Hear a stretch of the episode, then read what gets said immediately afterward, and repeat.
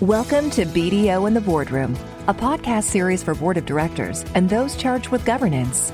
Each episode features a topical discussion with board peers and subject matter experts on both trending and timeless boardroom issues, covering a myriad of issues, including but not limited to mitigating risk in the increasingly digital world, navigating your board career, from landing your first board seat to succession planning in support of the next generation, to other top of mind issues such as ESG reporting, shareholder activism, and the insights we share through the BDO Center for Corporate Governance and Financial Reporting. Be sure to rate, review, and subscribe on iTunes or Spotify. Let's get started.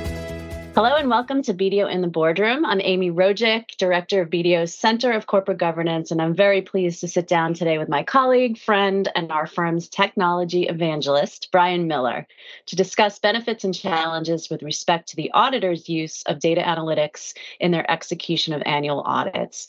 So, this is one of several podcasts in a series exploring the application of emerging technology and analytical techniques being used to enhance audit quality.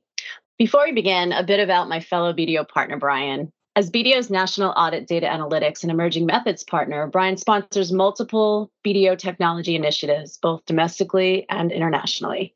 Brian works closely with the firm's leaders to set audit innovation strategies, to evaluate short term and long term priorities, and to establish the measures of positive impact to BDO's future. He's very passionate about shrinking the space between improbable and possible and the space between possible and routine. So he's also my good friend and my go to for a champion of all things that will take us to the next level, both technology wise and philosophically, which is a great combination to be in tune to. So, Brian, welcome to BDO in the boardroom. Thanks, Amy. All right. So, data analytics is a broad term. When we refer to data analytics, in the context of an audit of financial statements and internal controls over financial reporting, what are we really referring to?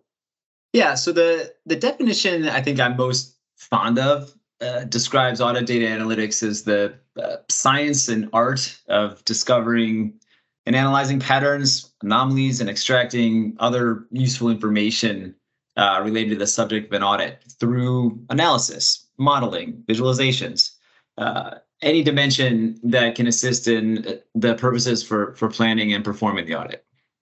What does that look like in practice? Mm, there are standard areas of the audit now that analytics are almost universally applied. Uh, inventory estimates, payroll uh, substantive analytical procedures, revenue, three and four and X way matching. Um, then there are industry specific routines in financial services and healthcare and nonprofit, manufacturing, commercial industries. And then there are wholly custom analytics that solve very specific business problems in very particular ways, all of which are meant to direct our attention to those parts of the audit that matter most. Right. So, so I guess can we talk about some of the benefits that you've seen that have really captured the board's attention with regard to the use of analytics applied within the audits? And you know, most most frequently that would mean the audit committee or those charged with governance of a private entity. Yeah, so analytics have been around for some time now, um, and I think understandably today's boards demand that we can identify errors and inconsistencies more accurately and more efficiently than traditional procedures might allow. Uh, for example, using traditional random sampling or extrapolation. You know, and our our service delivery model really demands that we demonstrate our efforts are directed principally to potential risk areas and anomalies and areas of, of higher risk. So with respect to analytics, the, the boards that we have the best experiences with are the ones that have pretty specific views of what amounts to an outlier or anomaly in their business. And then the joy for us is being able to demonstrate how our tools can quickly surface those types of things, uh, as well as items that require examination as a matter of professional standards. That that sort of approach, paired with the perspective of a really good, experienced team, uh, that know how to apply the tools to identify risks and, and patterns that may not be immediately apparent through traditional methods. Those are the engagements that are the most fun, and those are the ones that typically provide the most value. Right. So maybe on the flip side, maybe you can share some of the challenges that may need to be overcome. Yeah, well, the I mean the inverse the inverse is is also true. Um, when we have clients or, or, prospects that don't necessarily have a mature view of what constitutes an outlier or anomaly, but rely more heavily on the audit and the auditor to provide that information. those jobs tend to be a little more difficult, a little less efficient um, because you know the scope and the objectives of the audit are are less defined. Um, more tactically, you know, extraction, transformation, loading, while increasingly automated, can still present some challenges um, when there are, for example, uh, disparate systems or limited data hygiene or inexact controls around data what we've observed over the last few years is a really kind of cool byproduct of increased use of analytics and audit are instances where the board and the auditor are working together to identify opportunities for continuous improvement in the audit process. Typically, where the organization's governance and risk management practices are focused on data and data integrity and data reliability and good standardized processes, the business becomes more efficient, as does the audit.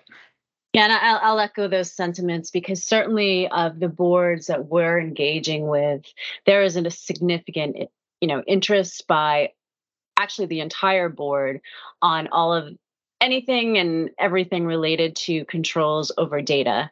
So what what types of data they need to maintain, how it works through their organization. To your point, how are our systems aligned to to make sure of the integrity of that data. So all of that is really becoming front and center, if it hasn't been already, with audit committees, um, especially now as we get into all of the advancing technologies that both companies as well as their advisors and auditors have access to. So maybe I can switch here and, and, talk about how is BDO specifically thinking about these benefits and challenges in order to enhance audit quality that we're delivering.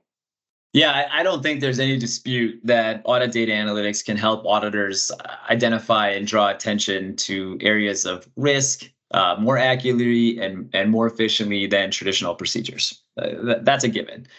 Uh, at the same time, uh, as a result, there's greater scrutiny of information produced by the entity uh, than ever before, including, as you mentioned, the relevant controls over data and data integrity. Um, you know, the, the pictures, if you will, are only as good as the information underlying them. So I'm, I'm really proud of the partnership that we have with our professional practice group, and we consult with them a lot.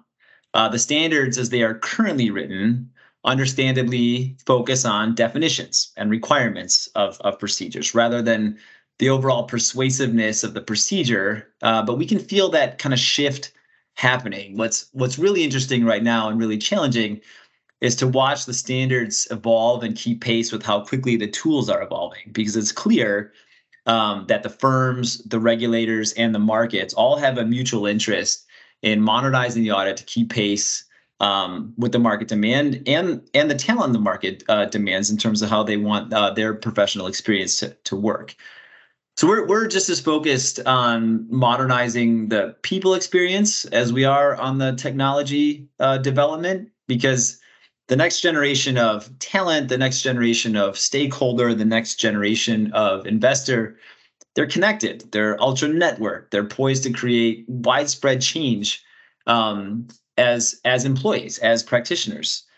They're not only intuitive with the ability to harness technology changes but in my experience uh, our youngest people demand it. They're the agents of the next big change uh, and it'll be crucial for firms like ours to understand their motivation their beliefs their potential and emerging technology has a huge uh, uh, role to play in all of those aspects.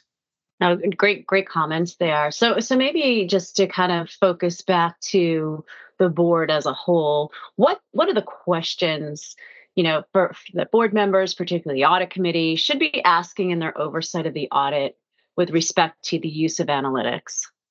Well, the one, the most common one, and I think the most exciting one is is show me.